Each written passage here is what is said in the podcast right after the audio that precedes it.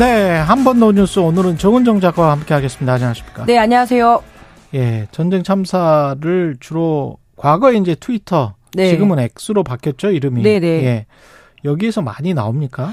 예, 뭐 이스라엘과 그 팔레스타인의 지금 무력 충돌이 걷잡을 수 없는 상황이잖아요. 예. 근데 이 전쟁의 참상이 여과 없이 SNS에 영상으로? 확산이 예, 그러고 있습니다. 예. 어, 차마 이렇게 그 참담해서 말씀드리기가 어려운데 음. 이렇게 유린된 시신이라던가 어린이들과 그리고 여성들에게 가해지는 그런 살인 폭력 장면들이 여과 없이 이렇게 드러나고 근데 있거든요. 그거 보면 본인들도 정신적으로 저 충격을 네. 받을 수 있기 때문에 안 보시는 게 훨씬 낫습니다. 그런데 예. 이게 SNS가 무방비로 보게 될 때가 있거든요. 그렇다 보니까 아, 그런 것도 좀 문제고요. 그래서 최근 이 며칠간 예. 하마스의 이스라엘 공격에 관한 게시 글이 무려 어. 5천만 개 이상 이렇게 5천만 X, 개. 예, 그러니까 예. 트위터죠 옛날. 음. 그래서 이런 문제들 때문에 지금 문제가 되고 있는데요. 음. 이게 뭐 전쟁 전쟁의 참상을 알린다는 명분도 있기는 한데 사실상 이 조회수를 끌기 위한 행위 그렇죠. 아니겠습니까? 예. 그래서 참사 중계장이 되어버린 상황인데 이번에 이스라엘 하마스 전쟁만이 아니라 이번에 그 러시아 침공에 따른 그 우크라이나 전쟁 있잖아요. 음. 이럴 때도 그 참수 당하는 장면까지 SNS에 아. 고스란히 드러나면서 결국에는 서로 선을 지키지 못하는 그런 상황인 것 같습니다. 그래서 이런 SNS 영상들을 보는 것만으로 이 진행자께서 말씀하신 것처럼 이런 잠정 트라우마를 이렇게 겪을 수 있다라고 전문가들이 지적을 그렇습니다. 하고 있는데요. 충분히. 예. 예, 작년 이제 벌써 1년이 다 됐네요. 그 10월 29일 이태원 참사 당시 이 희생자들의 영상이 초기에 SNS를 타고 이게 블러 처리라고 하죠. 음. 그것도 되지 않은 채로 그대로 보도가 됐고 어 저도 우연히 보게 됐습니다. 그래서 너무 음. 큰 충격을 받았었는데요. 지난해 이 한국 심리학회 조사에 따르면 12구 이태원 참사 이후 트라우마를 호소를 하는데 이 심리 상담 내담자 중 221명 중에 46%가량이 직접 겪지도 않은 그 SNS를 통한 그 음. 충격이라고 하니까 예. 어, 매우 우려스러운 상황이죠. 그 전쟁 참사를 일단 알리기는 알려야 되는데. 네. 예.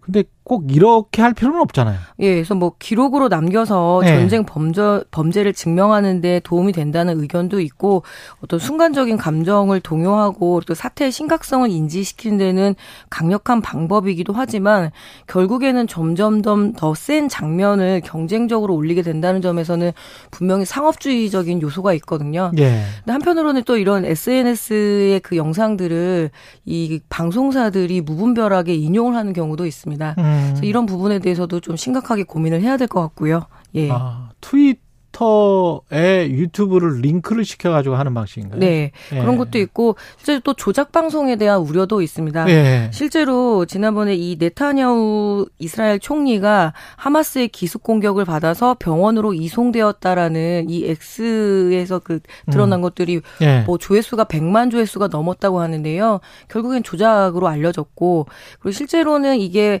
영상이 어떤 범죄를 증명할 수 있는 증거물이 될수 수 없다라는 것들이 전문가들의 그렇죠. 지적이더라고요. 예. 중요한 건 원본이기 때문인 거죠. 그렇죠. 예. 그래서 경쟁적으로 이 조회수 장사라고 해야 될까요? 음. 이런 저 비참함을 강조하고 참담함을 강조하는 방식에 대해서는 좀 크게 한번 고민을 예. 서로 나눠야 될 것 같습니다.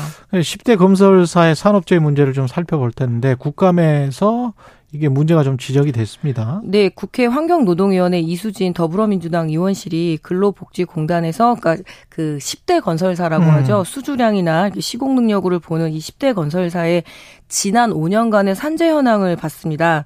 근데 2018년부터 2022년까지 이 10대 건설사에서 무려 7,222명의 사고 재해자가 발생을 했고요. 사망자는 131명.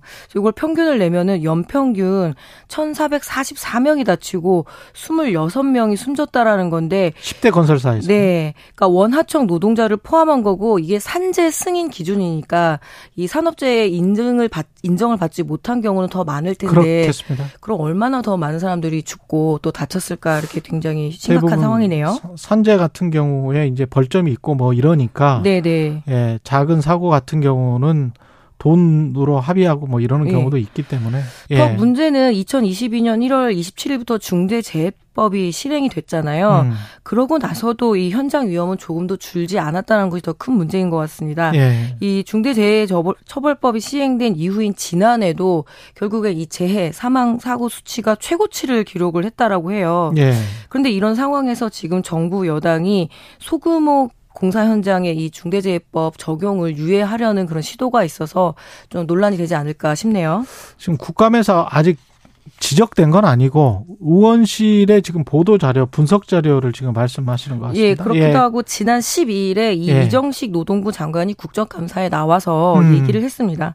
그래서 이 중대재해법 소규모 건설사의 적용은 아직 여전히 시간이 좀 필요하지 않느냐라고 이렇게 난색을 표했는데요. 예. 아이고, 근데 지금 이게 임명은 제천이라고 하는데 어. 건설 현장에서는 이 규모에 따라서 임명의 그 생명의 안전이 달렸다라는 점에 대해서는 조금 더 좀 심각하지 않을까요? 네. 이게 지금 업체별로 보면 네. 어디가 제일 많아요? 10대 건설사 중에서? 사고 재해자를 보게 되면 GS 예. 건설이 제일 높습니다. GS 건설이? 예, 사고 사망자 그 기준으로 보면 현대 건설이 가장 많이 발생을 했는데요. 음. 그러니까 우리가 언제나 꼭 가서 사망, 살고 싶, 예. 사망자는 현대건설. 예. 살고 싶은 아파트 브랜드들 있잖아요. 예. 그런 회사들마저도 많은 음. 사람들이 죽고 다쳤다라는 점에서 이게 따뜻한 보금자리를 마련하려고 하는 건데 그 음. 만들어지는 과정에서 많은 이들이 희생됐다라면은 이게 좀 사회적으로 논의를 좀 깊게 해봐야 될 것 같습니다. 예.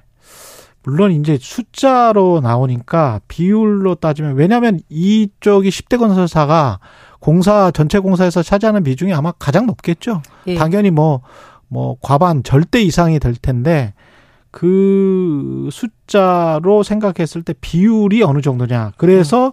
아까 50인 미만 공사 금액 50억 미만은 지금 중대재해법 적용이 안 되고 있잖아요. 네, 원래 적용을 이제 준비하려고 했었는데 예. 2년 정도라도 유예를 하자라는 이야기들이 지금 계속 오고 가고 있는 거죠. 예. 그쪽에서는 비율이 사람 숫자는 적을지라도 다친 사람이나 사망자 숫자는 적을지라도 비율은 훨씬 더, 더 높을 수도 있어요. 예, 전문가들의 지적이고 예. 뭐 10대 건설사 4곳 중에서 이 5명 이상의 사고 사망자가 발생을 하고 있다라고 하니 예. 예, 이 작은 규모의 건설 현장은 훨씬 더 위험하겠죠. 예. 네. 1052님이 여수에서 순천으로 출근하면서 듣고 있습니다. 최근의 최강사 응원합니다. 0925님, 친구랑 썰전 하다, 아, 최강시사 프로그램 들어보라고 했어요. 예. 어, 정치적으로 어떤 논쟁이 있으셨나 보죠. 화이팅! 이렇게 말씀을 네. 하셨습니다. 예, 지금까지 한 번 더 뉴스의 정은정 작가였습니다. 고맙습니다. 네, 감사합니다. 예, 최근의 최강사 2부는 여기까지고요. 잠시 후 3부에서는 이스라엘 하마스 전쟁 관련해서 전병서 소장 박 박형도 교수와 이야기 나눠보겠습니다.